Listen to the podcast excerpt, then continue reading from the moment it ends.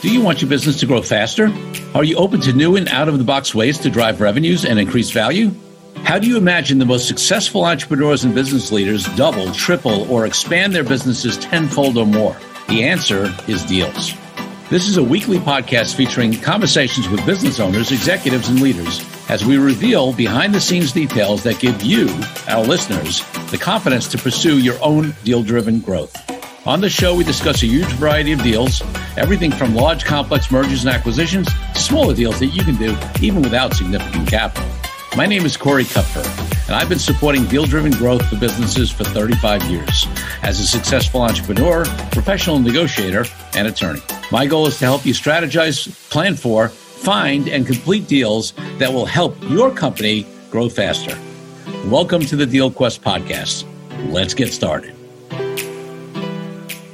DealQuest listeners, I'm so excited to have David Bradley and Matthew Holman on this episode of DealQuest. They are the co-founders and co-owners of QPilot, which is a company that helps customers and others scale their businesses through subscription programs. And that's a topic I'm particularly interested in.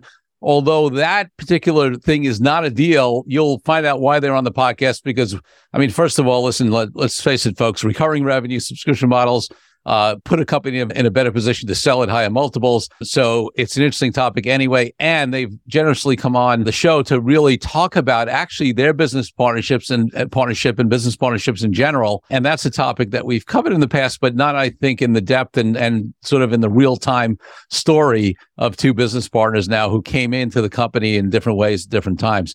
So, uh, guys, uh, welcome to the podcast. I'm happy to have you on. Thanks a lot, Corey.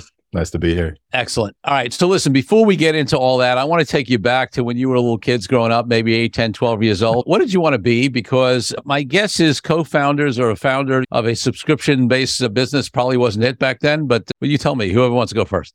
I was to say, I don't remember what I wanted to be when I was eight or 10 years old, but it certainly wasn't going to be a a tech startup founder or or working in marketing. I could tell you that.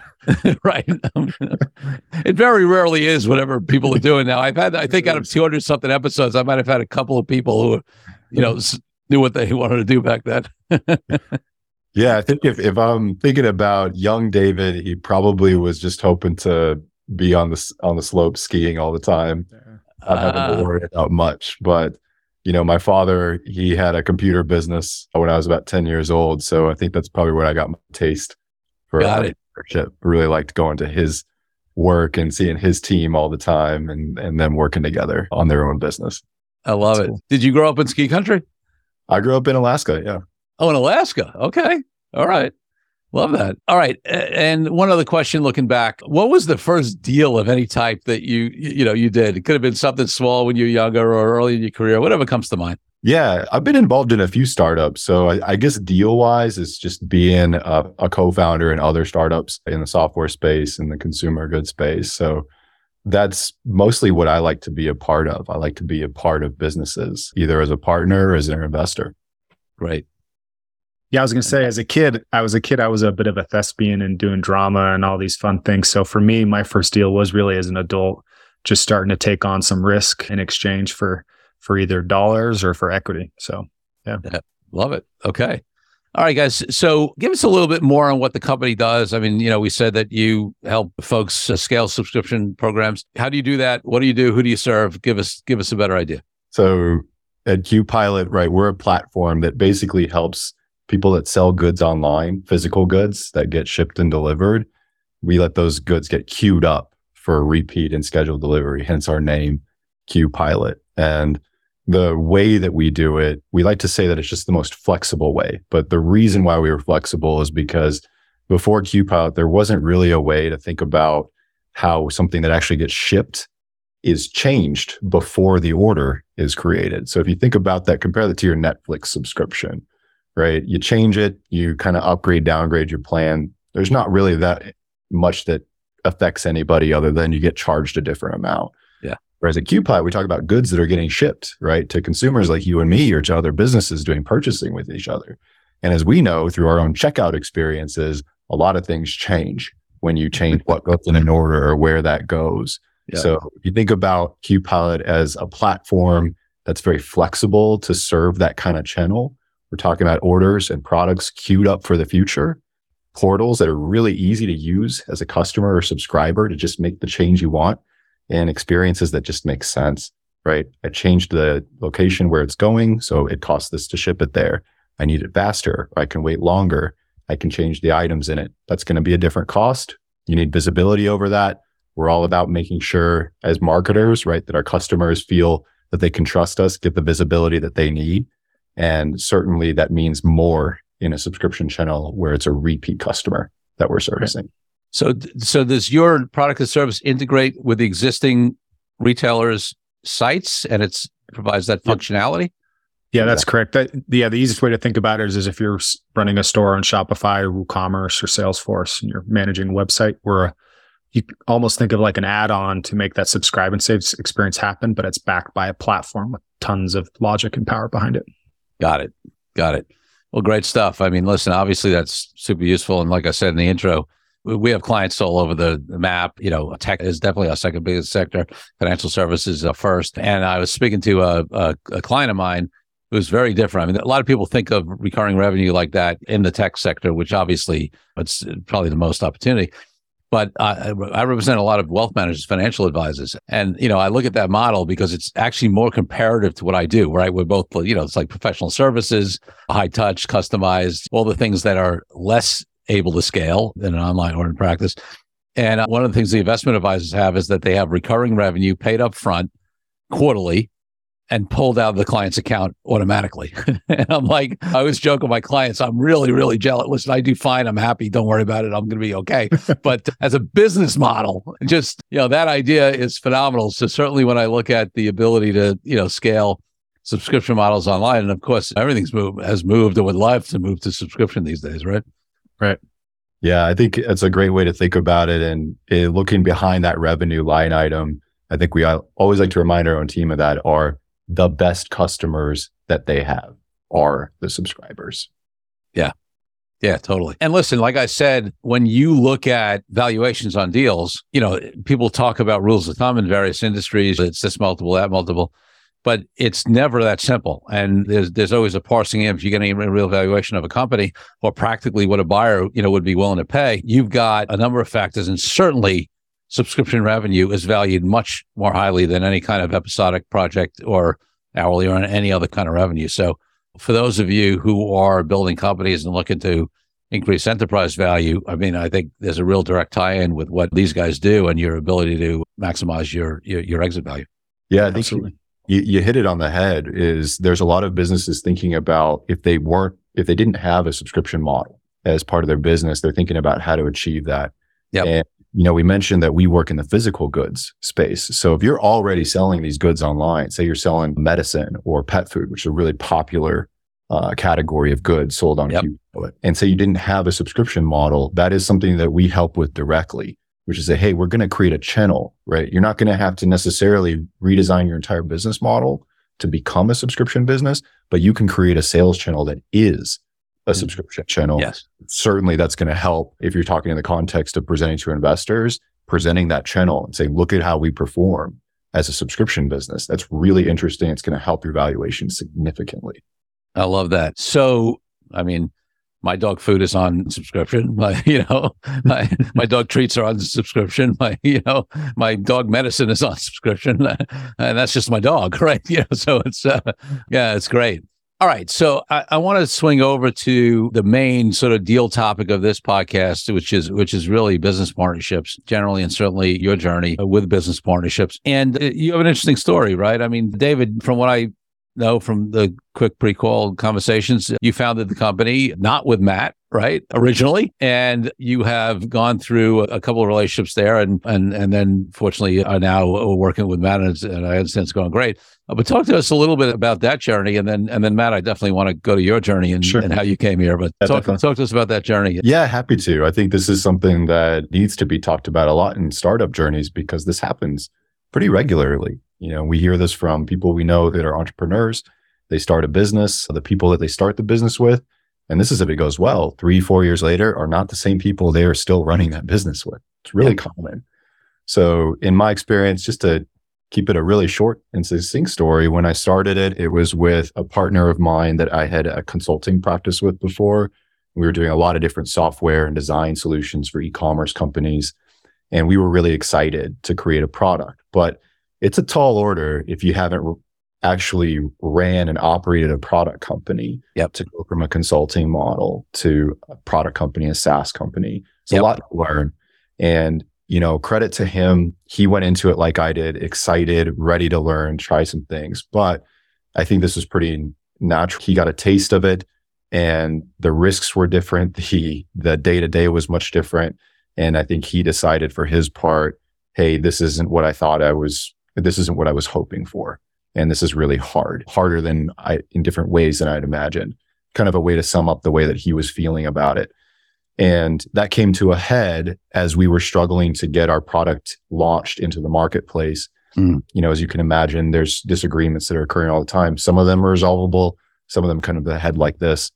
And I remember that one of the things I'm really proud of is even though the emotions were high when we were talking about our differences and directions to take the company, we were able to pretty quickly establish who was going to feel more passionate about about taking on further challenges mm. and come up with a fair assessment of well what's it worth to part ways completely because my former co-founder is just like I just I just want out right? And we were able to talk about what he wanted what I wanted be adults so to speak in the breakup in a good sense.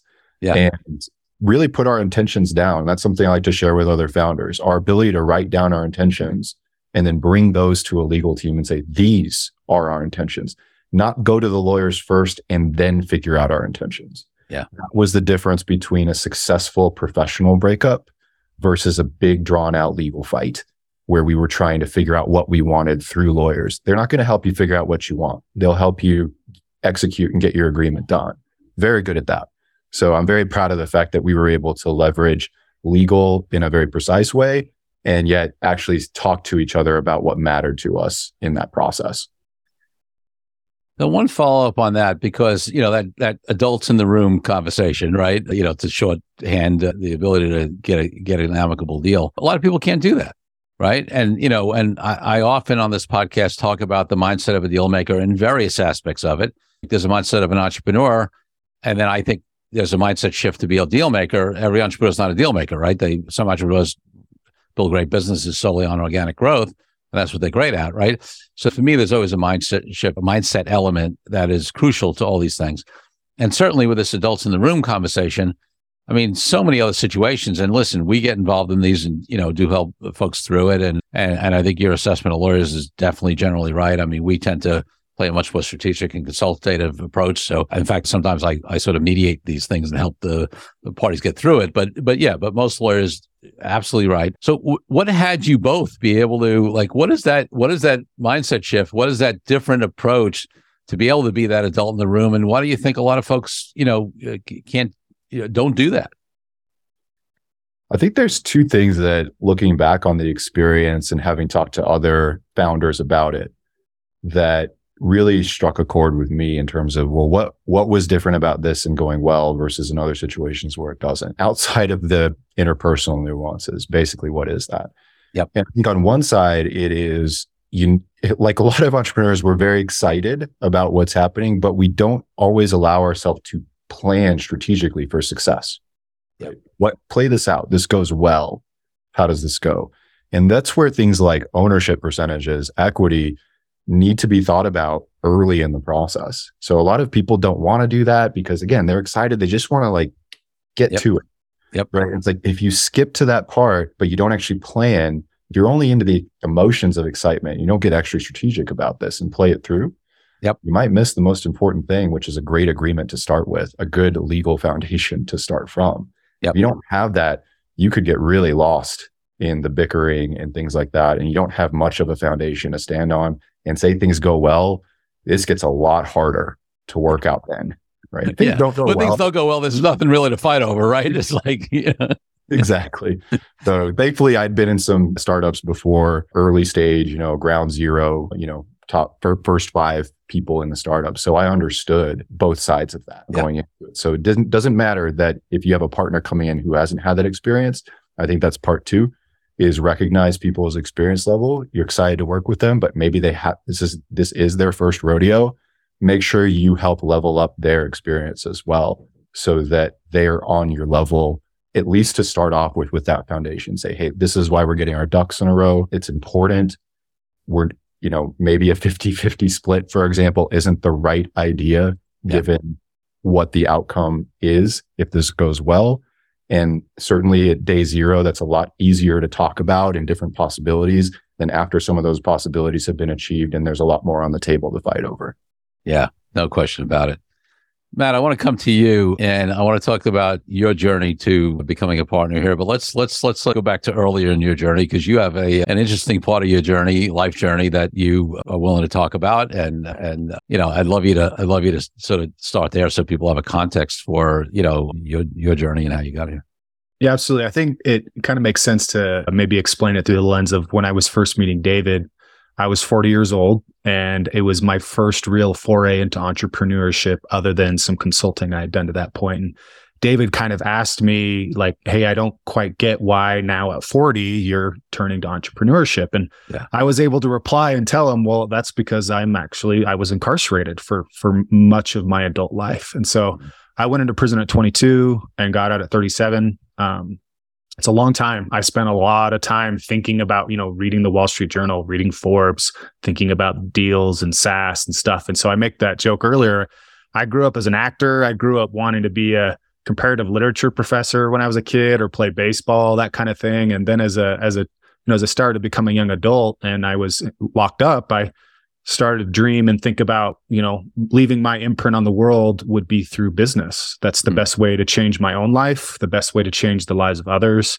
So for me, you know, I've been out about five years, a little over five years at this point. And my first couple of years, I was working a job at a print and sign shop because those are the skills I picked up in prison while I was going to school full time and did some internships and started doing interviews and looking for that kind of hot shot tech job, but my record kept me from being kind of seriously considered at some bigger companies. And so I started working with a smaller company. I just had a great opportunity working with them, but it wasn't quite enough because the the ceiling was I was never going to be a partner. They were already a really well established business doing millions in revenue. You know, one day, uh, you know, probably not too far in the future, they'll sell for like a billion dollars. They were they're crushing it.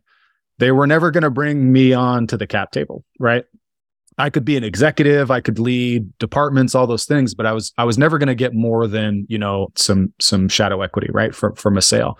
Yep. And for me, ultimately, I I wanted more. I wanted more control over my own life, my own business, my own opportunities. And one day on LinkedIn, a friend of mine that had met David said, "Hey, does is anybody interested in joining a a young tech startup as the marketing lead, marketing co-founder?" And I put up my put up my hand. And next thing you know, David and I were talking, and it was just we like to joke about it. It was like it was like we're dating. Like we get matched through a third person. Right. We do all these phone calls and screen shares, and we're testing alignment and aptitude and all these things. And then we met in person, and it just it was an amazing opportunity. I can't say enough around how David has like he mentioned leveling up the you know the experience of somebody like I've never done this type of a deal before so he spent a lot of time spent a lot of time educating me. And you know i've talked to lawyers and other people too like i was doing my own research but sure. as, as a partner of of wanting to include me in something beautiful that he's built not just to be the marketer and to try to help blow the business up in a positive way but to also be his partner. So yeah that's i mean kind of in a nutshell. Love it. So i i want to go to the mindset question for you because obviously listen i don't know what what led you to you know being you can share as much or little as you want. Sure. But you know whatever had you grow up in the way you grew up, whatever had you do what you do, ending up in prison and then coming out of that experience, you know, doing the work you did, obviously during your time and being incarcerated, right. and and and and even coming to the point where, hey, I want to be in business and I want to be, you know, an entrepreneur and I want to be a co-founder. That's not the result that everybody who goes through prison ends right. up with, right? So talk to me, share a little bit more as much as you're willing to do on sort of, you know, what was your mindset that got you, you know, in, in prison, and how did that shift happen for you to, you know, go from prison to co-founder and entrepreneur? Yeah, without without getting into all the all the necessarily details about that, I will I will say some of the biggest mistakes in my life have been from not asking for help. for mm-hmm. being in in hard places or dark places, feeling lost, alone, and not putting the hand up. So for anybody who's experiencing any of that, regardless of, of what it is, because there's always a variety of problems we're all facing, I will say that is that is one mistake that I look back on and think if I'd asked for help, my life would have been a lot different. Th- that being said, I, I am the kind of person who, you know, and now I I'm not saying like I'm I'm proud of the fact that I've been incarcerated or anything, but I am proud of the person I am today because yeah. of what I've been through. And and a lot of those things have been hard and really difficult things. And, and you know, 15 years is a long time. And yeah. the, the, what makes it worse is I went in not knowing how long I was going to do. So I thought it might just be a couple years, a couple years, and it just kind of kept dragging on. Not from anything I was doing, but just because of the nature of the criminal justice system. It's not all like you think it is on TV. so, but so for me, that mindset sh- sh- slowly shifted over time where I went from thinking, you know, you know, I could still get out, still have most of my life ahead of me. And then, you know, I'm 35 thinking like, you know, when you're 20, 35, you feel like your life is over. Like, oh, that's so old, right? And get out at 37 and realize that I still actually have a whole life ahead of me. Oh yeah. So the the mindset is, you know, it's it's I don't carry a huge chip on my shoulder in the sense of like I'm trying to prove all my doubters wrong, but I but there is something inside of me that I do want to show people that I'm not that person who I was before. Mm-hmm. I am somebody different in many ways and you know integrity and accountability and those are really important things to me i've lived the wrong side of those things and so i can speak very strongly what it's like to have made mm-hmm. those mistakes and want to do more but right now it's really like you know if if anything i sometimes have to dampen my drive a little bit because I'll just burn out, right? I just want to do so much and take on so many things that for me, a lot of times it is making sure I'm focusing and and finding that opportunity. Because like I said, I want to build, I want to create something that'll last. I want to help other people, empower other people. Yeah. So that's a lot of what motivates me. I love that. So, so David, you know, from your point of view, right? I mean, one, you know, one of the challenges that folks, you know, and I, I know, I know folks who do work with, you know, ex-cons or in prisons with people who've been incarcerated and, you know, some good programs out there to try, you know, to work on reentry or work on retraining or work on, you know, that kind of stuff. Um, and one of the challenges is, frankly, that uh, you know there's a lot, a lot of employers out there, you know, and I know this wasn't an employment situation, but even employers out there, right? It's a bigger decision to bring somebody in as a partner, all right? And even people, you know, employers out there sometimes put off by people who have you know have the experience that that that, that Matt has, Matt has had, and you know have you know and are convicted and have been in prison. You decided to make him a partner. What like what was it that had you you know just in general be open to that conversation, right? The and that opportunity, and you know and and and and specifically with Matt, you know, I mean that would stop, I'm sure, a number of folks. Yeah, certainly. Even just talking about it with in any context, it's not easy. We're talking about something that makes a lot of people really uncomfortable, and there's it absolutely uh, understandably why. But I think there's a couple of things that made me ready to hear what Matt had to say. You know, one is just Matt. You know, just meeting him initially, very warm, charming guy. Mm-hmm. all right, I tell tell Matt that all the time. He's an amazing connector. So it's very easy to meet Matt. So a lot of people I think are willing to get to know Matt if they've just encountered him. Yep. Right. So that initially it's there's already some some desire to connect with Matt. But beyond that, I think what put me in a place that was ready to hear more of his story and and why he is an entrepreneur, right, is kind of two things. One is I've worked in when I lived in Austin before I lived in Denver, where I am now. I lived in Austin. I was working with on a volunteer basis with a micro lending service called People Fund. Work with the SBA as well, and they identified formerly incarcerated as an underserved category of entrepreneur. And oh, they were actively looking to fund formerly incarcerated people along with other underserved groups. And it, having worked with a few ex-cons on their businesses, I was helping them launch websites and sell online and things like that, just using the tools that I have to help. Yeah, yeah. You quickly understand it. Like this is one of the, if, if they have the, the grit to do it, you know, this is one of the best ways to put you know put a lot of your time and energy into your own business because now you don't have the the red tape to go through like like you typically will in corporate America, who you know for better or worse has a very low tolerance for yeah. this.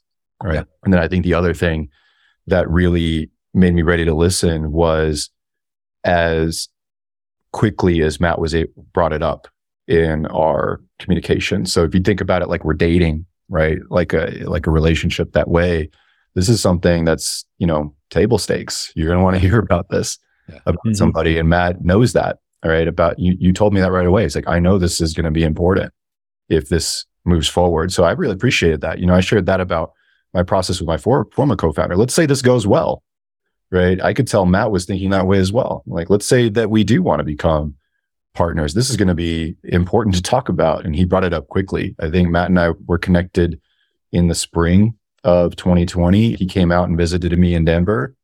Uh, later that summer, he actually drove because if you recall, during that year, it wasn't very easy to fly anywhere. Yes.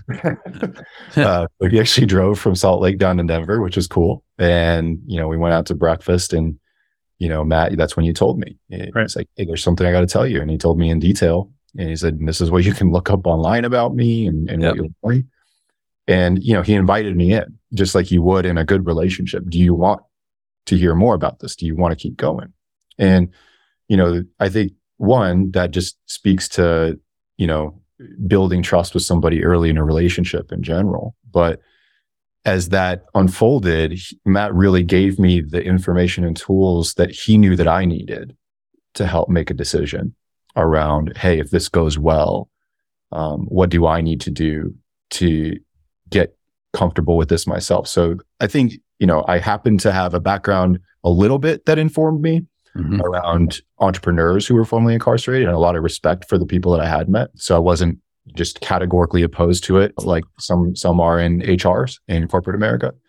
But it is Matt himself and his ability to open that up and bring me in and then give me a lot of information, which is type of entrepreneur I am and a lot of people in business are. If you give me information around this that I can work for myself and trust me to do that, that means a lot.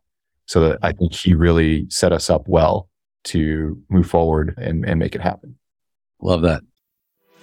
Let's take a break from the show for a minute so I can invite you to a new way to determine your deal readiness. I created a fast and easy assessment that will determine exactly how deal ready you are. Once you complete the assessment, I use your responses to identify the obstacles that are holding you back from being a deal driven growth genius. It's as easy as heading to coreykupfer.com slash assessment. That's coreykupfer.com slash assessment and filling out a few multiple choice questions. I'll be checking in after the episode to see what your results are. Now back to the show. So I want to talk about you guys talked about this leveling up right process, right? Yeah, and you both mentioned it. Talk to talk to us a little bit more about that, right? Because I think some folks, even on an employment level, is you know, is especially smaller companies, right? You know, you know, big companies have training programs and all this, you know, stuff, right? Smaller companies, you know, often looking for that ideal person who has like all the skills, whatever, even as an employee and and certainly as a partner, right? And uh, and then there are others, and certainly, you know, these are not the folks I spend time with or even you know represent that might see you know the opportunity of somebody not being leveled up yet as as you know an opportunity to take advantage right as a as a negoti- negotiating leverage point right? Which if anybody's read my authentic negotiating book knows that you know that's not the way to go but but but we realistically there are people who do that. So i want to delve a little more into that you know because that was a conscious right thing to say hey i'm going to you know on your part david to say hey i want you know to make sure matt level is leveled up. Matt did his own research and work, but also mentioned his appreciation of that. I, I would love because I, would love for more folks to be thinking about this because it it raises it opens the opportunity for more people to come into ownership, right? Yeah. You know, because listen, I mean, there's always a first time for everybody, right? So, you know, we all have to be leveled up at some point, right? right? You know, unless we're just two new people who are, you know, trying to run. So talk to us about what that leveling, you know, from each of your points of view, like what does that mean? How does that yeah. leveling up process go?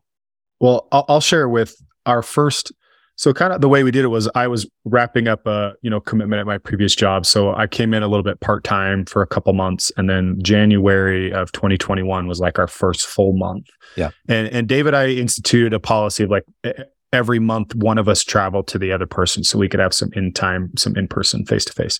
And our first in person in Denver in January, I remember very clearly. You know, we were discussing because part of it was like you know. Uh, I'm trying to, you know, pay my own bills a little bit while doing the startup thing, which isn't necessarily making a ton of money right away. And And and David and I had a really, you know, very direct conversation around I think what it the the difference between an employee mindset and an owner mindset. Yeah.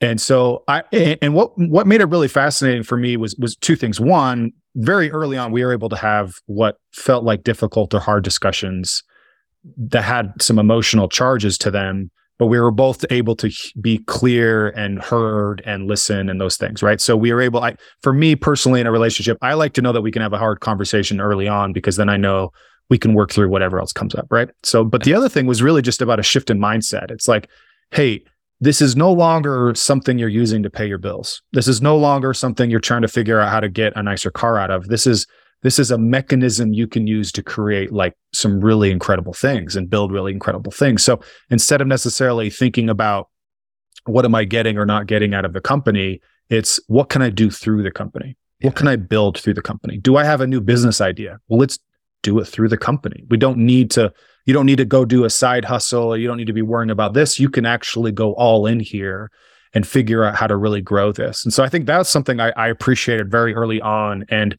you know, I have a friend who has a podcast called Intrapreneurs, and it's all about people that are entrepreneurs within other companies because yeah, it's yeah. that same idea of like trying to shift. Don't be the person who's just checking in and checking out nine to five, and then you're working on some side project at the rest of the time. Be the person who can go all in, and it changes how you focus and how you build and and your entire mindset. I I love that, and and listen from the you know before I come to David, uh, you know I can't tell you how many times I have conversations with friends of mine, you know, where entrepreneurs you know, clients. I mean, I, you know, I swim in this world. And, you know, one of, especially early on in their journey, their major frustration is that their employees don't think like entrepreneurs. And, you know, and for a lot of them, you know, and for a lot of them, the answer is, you know, like it's ridiculous of you to think they would, right? right. like, right. you know, I mean, there's a reason why they're an employee. I don't say that in any kind of derogatory way. It's just, a, it's right. a different role, right? They don't own the company. They don't live and die with it. They're not going to ever have that level of commitment that you have, whatever. But so I think that at some extent with certain, you know, people, there's sort of an acceptance thing that has to happen with us uh, entrepreneurs to understand that, mm-hmm. you know, a great employee is different than a, than a co-owner and founder. But what's really even more fascinating is that you know, and I want to hear from your point of view, David, is, you know, what, what Matt said about is, is, you know, that discussion that had that shift start happening between, oh, well, yeah, there's an employee mentality and then there's an owner or partner mentality. So, you know, talk, talk, talk about that a little from your point of view. Wow. There's a lot of ways I think that I talk about that and then I hear a lot of people talk about that as either employees or as the business owner. Yeah. I think for Matt and I, what that really meant early on was treating Matt as a business owner, right? As a as a as a co-founder, as a partner, right? And thinking about it that way where it was, hey, you need to see not just how we operate and make decisions, but you need to engage in those processes with me so that you can help me with that right away. Right. Not necessarily mm-hmm. something that we would, not every employee, may, depends kind of what level I guess you're inviting them in at. But with an employee, you typically have a role that you want them to do. You want them to be good at that role. And I think it, in startups, it gets really tricky actually because things can get exciting sometimes. And eh, I hate to use the word, but employees can sometimes get dumped on. Yeah. And founders in particular just kind of have that mindset. They're really gritty. They're going to do what it takes, basically. So they hope that their employees are the same way. But I think you make a right, the right point, Corey, is like careful what you hope for, right? if you did hire an entrepreneur into your business, if they want to be treated that way, but you don't actually have a framework to do that with them, this can get really messy and not feel good really yeah. fast. On the opposite direction of that with me and Matt, though, where you're saying, Hey, you're coming in as a partner, you're coming in as an owner, right? They need to be thrown in with you into what the owners are actually dealing with, into the thought process, engaging directly with those problems. I think that happened a lot during the pandemic is these owner and founder relationships were challenged head on, right? And the businesses that had owners that were willing to really engage and knew how to engage their team appropriately did pretty well eh, for the most part and can hold their heads high. Yeah. And those that struggled with that I think that's a lot of what they struggled with is like, oh, turns out partners aren't equally engaged in things. Turns out somebody's really doing a lot more than somebody else. and not willing to share in the responsibility or the outcome or is afraid to or things like that. So it's, I think those mechanisms where you get to know each other well, like Matt talked about us going to each other's cities, working together a lot, fighting over some things, right? Dealing with adversity. That's a good example of what it means to be on that playing field together as partners and dealing with, you know, let's face it, some of the shit that happens and you're dealing with it together. Also, you're getting excited about things together, exploring opportunities. But when you can do that with somebody else, especially if you're a founder that used to have a co-founder or you started off as a single founder, it feels good. It just does. Yeah. Yeah you know, it's for me, this is a fascinating conversation, and we can, you know, delve, delve even further into it. But I, there are a couple of things I want to hit before we get to our end time here. You know, you mentioned something, and you don't have to reveal anything, anything specific about your equity split or anything, but you conceptually, David, you mentioned something about, you know, that, well, not every partnership should be 50 50. Maybe, you know, you got to look at, you know, what happens during success and who's going to be, you know, and so I'd love you to talk a little bit more again without you can relate it to your relationship, you know, with Matt without specifics, but just like how do you go through the process of of determining what's appropriate in terms of because listen, this comes up for equity for every you know uh, set of co-founders, whether they find it co-founded together or you know separate, and different people bring different things to the table, and and there's no you know people say say to me, is there any you know like is there some standard or rule of thumb? And the answer is there's not, right? If you really talk about it. There's not. There's you know. So how do you make that determination in a partnership on how equity should be split, how decision making should be handled? Because it's not just about equity. How you know how you know how comp. I mean, I often talk to clients about how you know comp and ownership doesn't don't necessarily have to you know align either, right? You can you have different levers you can use. So g- give us you know I'd love to hear your thoughts uh, from from each of you on on that conversation. Yeah, I'll start on this one because I think at least with QPilot went through this a couple times and I learned a lot from the first one being the breakup, uh, which in hindsight, we were able to talk about it this way, which is, Hey, when push comes to shove, who's going to keep sticking with the business, right? Who's going to keep this baby? In other words, right? Even if it's not going well, who's going to make the decision? Who's going to take this on? Right? So if you're just talking about two people, that can be pretty straightforward. But like you said, it's, there's no clear cut way to put that to a number. So I think one thing that I learned was you can create an agreement early on that says, look, in terms of decision making, we can establish that somebody is like, you know, for intents and purposes, the CEO, they're going to be making operating decisions, right? And that person should be right, in a decision making position when it comes to this early stage of the business. And that needs to be reflective. It's an LLC in your member agreement, whatever these operating agreements are that you have. So that again, if things go well, it's not then up for debate what's going on. And certainly in hindsight, I had initially done like a 50 50 partnership. And that's where the flaws in that oversimplified thinking were pointed out. It's like, wow, look how hard this is for us to figure out what to do. Thankfully, we were able to. But I remember speaking with some lawyers and other founders, like this is why 50 50s can be so deadly. If some kind of decision like this has to be made, somebody's going to leave or somebody's going to reduce their stake, right? Who's ultimately going to help make that decision move forward and implement it? I think it's a little bit easier once you've got you know, further along and you've got some revenue and things like that to talk about it more from just a monetary standpoint and think about, you know, what's fair given the sweat equity and the money, you know, think about it like an opportunity cost basically was, is a really easy way to think about it like a founder. Had I been doing what I'd been doing, spending this much time at my former job or the job that I would have right now, what's that worth to me in the context of where this business is at now? Right. Because a lot of that risk, ideally, if you've been at it for a couple of years, right, has been reduced significantly. Right. right. So it becomes a lot more understandable and relatable for the person who's coming in in terms of what offers are being made for percent ownership, things like that, in terms of saying, yeah, obviously you're not coming in for like, you know, the lion's share of this company. If it's coming in for things like sweat equity and, you know, part of your compensation, things like that as a partner. So certainly a lot easier the second time around, just because it's a later part of the development of the, the startup. But I think initially is where it gets so, it's so foggy Yeah, I mean, you don't even know what you're mm-hmm. splitting up at right. that point, oh. right? yeah, you're just excited to do stuff. And you're like, well, it should be 50 50, right? Like we're mm-hmm. partners. Yeah. And who's really going to operate? Who's going to, you know, you can think about it this way who's going to have the calls with the lawyers when something happens that's really exciting or something bad? Right. I know right. one of our advisors who is a lawyer says that a lot. Like who's, who's going to be on that? That can sometimes be an example of like, why should the decision making power go in favor of this individual versus this other one?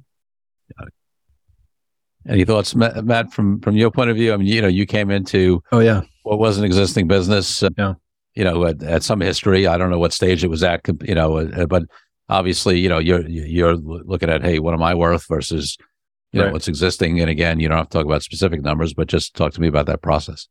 Yeah, well, I think you know, for anybody looking at taking on a partner, as, as someone who was taken on, I think it's important to understand what that what that person's motivations are and the reasons why they want to be involved. For for me, you know, the monetary upside wasn't necessarily like the prime motivator. Like I wasn't going into startup land because I was really looking for that quick exit and hitting that home run, right? Those opportunities are really hard to find, right? Like when you're just about to maybe make millions, like you're not going to give up that much equity, right? So, you know, there's an inverse relationship between the amount of risk you're taking on and, and the upside.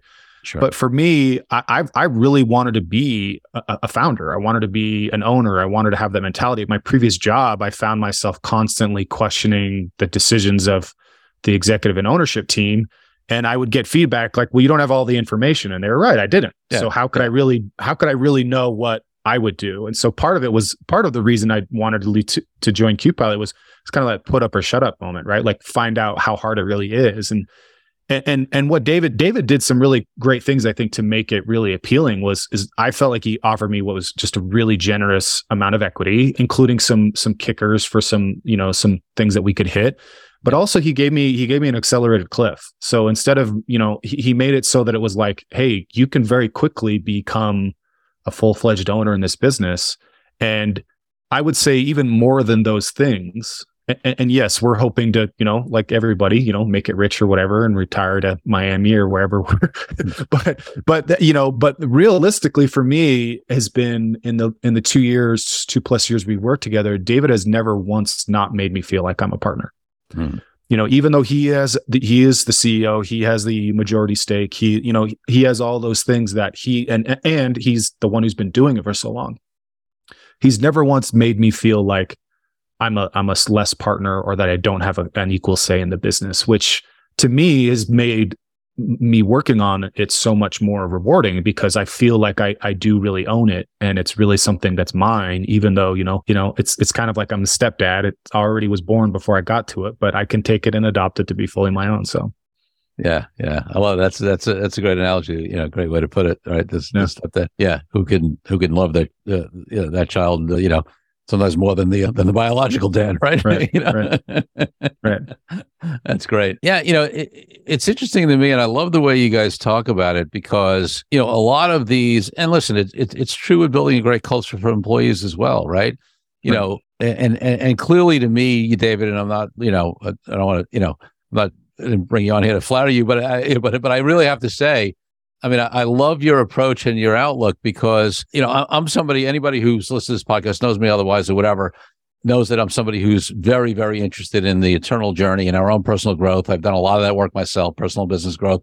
And I'm a big believer that our business success is as as entrepreneurs is is very tied to and and potentially limited by the the lack you know of our own personal growth and you see that in people and you know a lot of what you know what you've done here you know takes letting go of ego and letting go of you know self-importance and letting go of control and letting go of you know to, to various extents these things. And that's not something that you know every entrepreneur can do right? So you know i don't know if you have any thoughts about you know on you know on that journey but i mean listen as a lawyer you know i often am, I'm talking about to my clients about sharing equity or having some sort of program or whatever. And i can't tell you how many examples i see where they lose key people right? Because they're not willing to share the wealth or see them as you know as a co-founder, bring them into the ownership team, create a g- generation two. Uh, you know that makes possible internal succession, and also makes you more val- val- valuable to external you know the companies as well. And you know there's so many reasons to do it, but yet there are you know many founders and entrepreneurs that that don't do it, right? You know and they just have a different outlook and things get in the way. So I'd love to hear your thoughts on that. Yeah, I think a lot gets in the way. And that's that's kind of the idea of the journey of entrepreneurship or or really, you know, the the life process. yeah. Is I heard a really smart therapist, I think his name's Phil Stutz He said he's like the a key is is not so much about achieving the thing in terms of having a really fulfilling life. It's about learning to enjoy the process. And the process is in, you know, in our existence, it's full of challenges and hard times and things like that. And some, somehow, right, a lot of us lucky ones get to figure out like, I'm not saying I'm, I'm like this on a day to day basis, right? But I can talk about it is learning to enjoy that dealing with adversity. And I think that's something that a lot of entrepreneurs love to talk to each other about because it's just, it's all hard. But I think, like you said, Corey, there's so much that's relatable between life and the journey of entrepreneurship and how those two things can actually be part of the same path that that's what makes it really fun and enjoyable. And when you find other people to share it with, right? Just like in your personal relationships, it's the same in business, right? I've, I've definitely found that to be true working as a specialist, as a consultant before, even when I was working with other people, it could certainly not feel as cool as sharing your vision, sharing your hard work with other people. You'll feel more supported you get a lot more ideas, which is what I love so much. But getting over that ego check can be really, really hard, especially if you start off as either a single founder or you become a single founder, because you do get into a place pretty quickly where you do feel like it's up to me.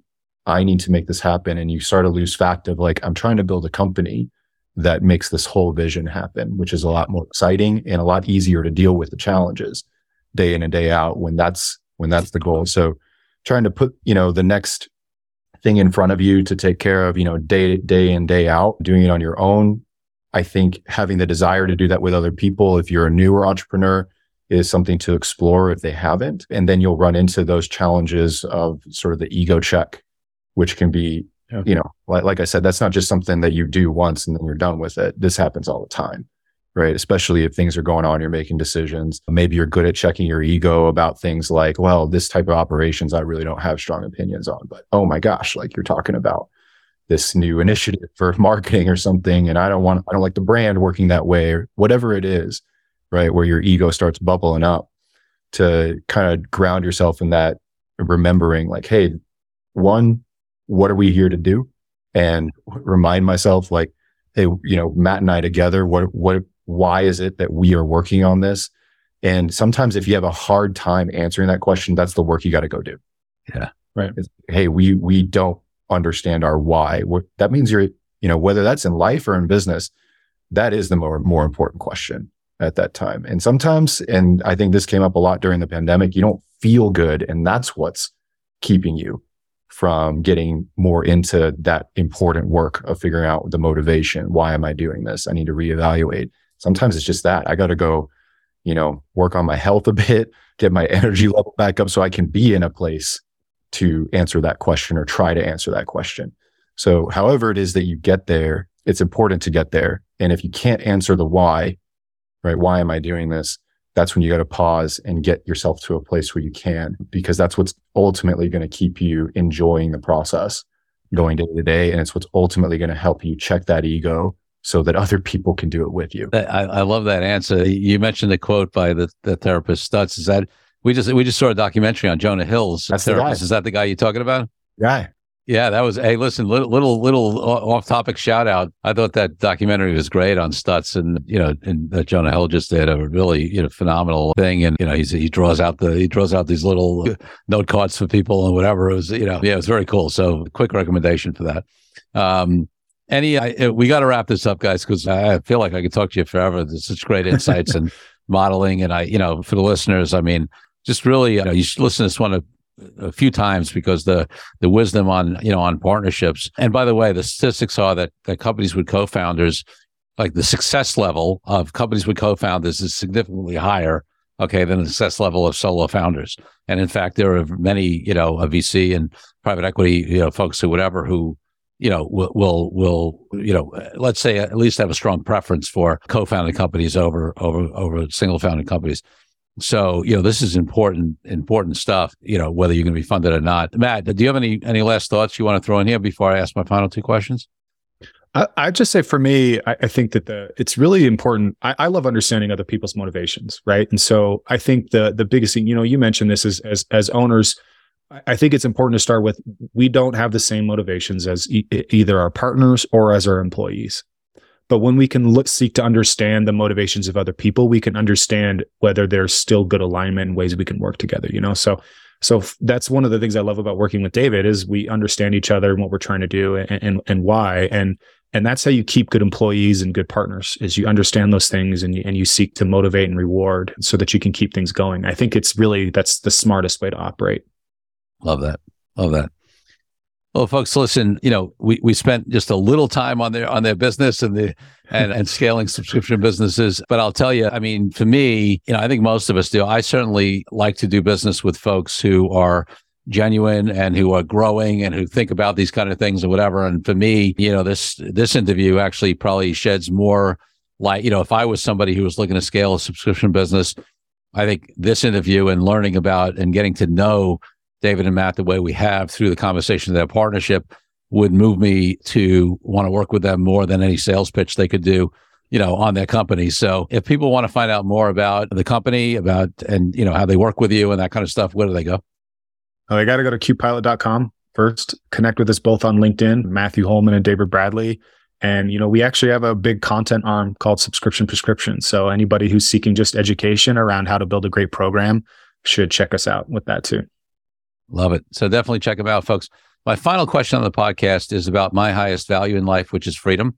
And for me, that means everything from freedom from all people in the world, from oppression to why I haven't had a boss in decades. What does freedom mean to each of you, and how does it impact your life and business? I have to let Matt answer that first. Yeah.